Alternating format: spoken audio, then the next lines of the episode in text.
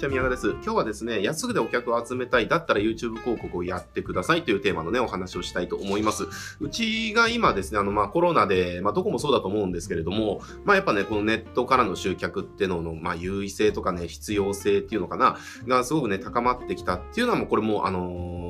このね、動画をご覧になってる方はもう重々承知のことだと思うんですけれども、まあ、うちもその例外なく、まあそうだったんですよね。あの、まあ、もともとうちは、そのネットからっていうのが、まあ、主軸ではありましたけれども、まあ、それがよりね、顕著になったというか、重要性がね、増してきたなっていう感じで、まあ、うちもそのネット広告みたいなところにはね、今すごく力を入れています。で、えっ、ー、と、まあ、Google もやりますし、Yahoo もやりますし、Facebook もやるし、まあ、YouTube もやるみたいな感じで、まあ、主要4媒体って言われてる媒体ですかね。っていうのは、まあ、一通りね、全部やってるんですけれども、これなんとですね、一番安く取れてるっていうのかな、そのリードが一番安く獲得できてるのが、まあ、YouTube 広告なんですよね。まあ、これじゃあ、うちがどのくらい安く獲得できてるのかっていうところなんですけれども、大体業界平均が、えっ、ー、と、大体3000円ぐらいって言われてます。まあ、うちみたいな、こう、いわゆるインフォビジネスみたいなね、くくりの業界だと、まあ、リード獲得、まあ、オプトですよね。リード獲得するのに、大体広告費3000円で、まあ、1リード獲得できるみたいなのが、まあ、平均値として言われてるんですけれども、まあ、その中で、じゃあ、うちがその、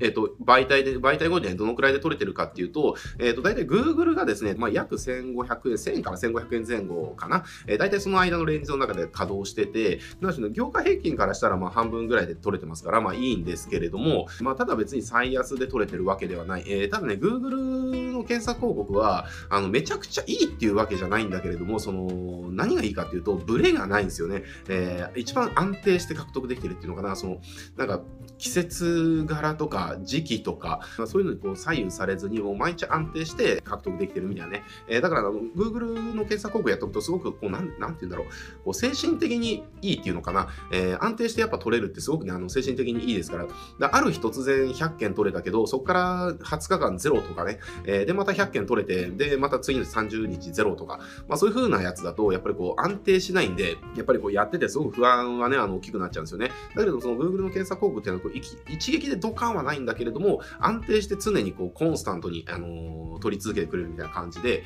えー、まあそういった意味でね、Google の検索広告っていうのは実はうちは一番安定して取れるから、えー、一番こう、予算がね、投下してるみたいな感じでやってます。で、えっと、Yahoo に関しても、同じぐらいの数字で取れてるんですけれども、最近ですね、審査が厳しくて、まあ広告がね、なかなか通らないので、今もう完全ストップしちゃいました。えー、で、ストップ前は大体その数字的には Google の検索と大体同じぐらいですね。えー、同じぐらいなんですけれども、ただ Yahoo はね、ちょっとね、Google の検索ともまたちょっと違ってて、えー、何が違うかっていうと、こう、商材ごとに、えーと、CPA のね、ばらつきがすごいあったっていう感じですね。ある商材は、えーと、500円、600円とか700円ぐらいで、1000円以下とかで取れてるんだけれども、ある商材はそう2000円以上とかね、えー、3000円近い数字かかっちゃうとか、まあそんな感じで、あの、商材によって結構差がある。だから、あの、まあ Yahoo っていう媒体自体が、その、ターゲットの偏りが、えー、結構あるんじゃないかなというふうなね、感じで見てたりしました。で、Facebook は、まあ、大体まあ戦前後ぐらいでね、まあ、取れてて、まあ、かもなく不可もなくっていうところですかね。で、Facebook 自体もそう、Google の検索よりもそう安くは取れるんだけれども、ただ一つ、まあ、これはメリットトとも言えるし、デメリットとも言えるんですけれども、えっ、ー、とね、Facebook 広告のそのクリエイティブですよね。えー、クリエイティブを作るっていうのが、えっ、ー、とね、検索検索広告とかよりも、えっ、と、はるかに難易度が高いので、なんて言うんでしょうね、こう、そのスキルを持ってる人であれば、その Facebook でガンガンね、こう取れるんだけれども、スキルがまだない場合は Facebook だとちょっと苦戦する傾向にあるっていうのが、だから人に左右されがちっていうんですかね。だからこれがそのスキルがある人にとってはすごくメリットにもなるし、だからこれ参入障壁になりますからね。メリットになるんだけれども、スキルがそのまだ追いついてないっていう方にとっては、まあ一つデメリットになっちゃうかなって、その媒体のその攻略をする難易度が高いっていうのかな。まあそういった意味では、その、どちらもね、良し悪しあるんですけれども、まあそんな感じで、えっ、ー、と、Facebook は、えー、今うちはそんな感じだったりします。で、じゃあ YouTube はゴールドどのくらいで撮れてるのかっていうと、えっ、ー、とですね、まあその、かけてる動画広告によってそのばらつきはもちろんあるんですけれども、えー、平均すると大体ね、600円台で撮れてるんですよね。えー、業界平均が例えば3000円で、えっ、と、うちの全体の平均で言うと、まあ、1500円ぐらいですかね。えー、で、YouTube に関しては、えっ、と、その中でも、えっ、と、ダントツ安くて600円ぐらいで取れてるみたいな、え感じなんです。で、あの、じゃあなんで YouTube、YouTube 広告が一番安く取れてるのかっていうことなんですけれども、まあ、これね、あの、じゃあ出せば安く取れるのかっていうと別にそういうことではなくて、あの、まあ、もちろんコツとか秘訣ってあるわけですよ。で、何が秘訣かってところ2つあります。で、2つ何、えっ、と、1つ目が、まずはその動画広告そのものをですね、何でしょうね、その、どうしようもないやつ出しても、そのだ結局誰のね、この興味を引けないし、あの欲求も高められませんから、まあ、反応では取れないわけですよ。えっ、ー、と、だからその動画広告そのものの良し悪しっていうのは、やっぱりすごく影響してくるわけです。で、ただこの動画広告の良し悪しって、じゃあ何で判断するのかっていうところなんですけれども、あの、まあ、いくつかね、ポイントあるんですけれども、一つ決定的に重要な点っていうのは、やっぱりね、シナリオとか構成なんですよね。えー、要は動画自体のそのクオリティという、その映像的なクオリティっていうよりも、あの、シナリオとか構成のクオリティっていうのかな。まあ、そっちの方がはるかに影響力が高いと。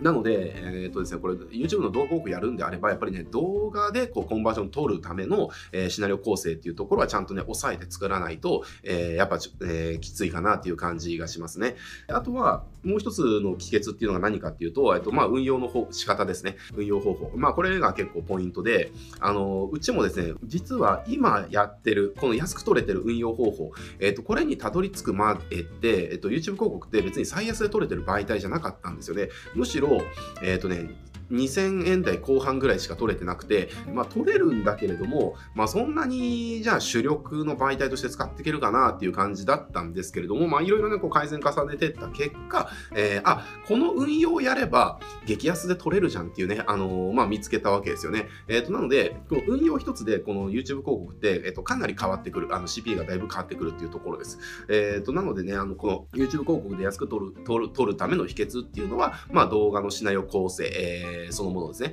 えー、と、その運用の仕方っていうところになります。で、運用の仕方に関してはですね、あの、昨日の動画でちょろっとどんな感じかっていうのは少しね、公開してますので、気になる方は昨日の動画、えっ、ー、と、見てもらえればと思います。で、あの、まあ、ただね、今の話を、その運用の話、運用が大事だよとか、そのシナリオ構成大事だよって聞くと、えー、まあ、YouTube 報告じゃすごく難しいんじゃないかっていうふうに思うかもしれないんですけれども、でも実はね、そんなことなくて、あの、これね、すごくポイントなんですけれども、えっ、ー、と、うちの YouTube 広告、じゃあ誰がやってるのかっていうところで、え、ー、と、動画広告とか作り始めたばっかの新人と、YouTube のね、広告の運用を始めたばかりの新人、これ両方ともで、えっと、始めてまだ3ヶ月経ってないんですよね。えー、始めて3ヶ月経ってないんだけれども、うちの中で一番安く、えっ、ー、と、取れる媒体なんですよね。えー、つまり、経験がほとんどない状態の人が、うちのね、YouTube 広告の運用とか出稿する動画を作ってるっていうことなんですね。えっ、ー、と、じゃあなんでね、これができるのかっていうと、その、やっぱね、YouTube 広告でね、反応の取れる、やっぱシナリオコースの型っていうのもあるし、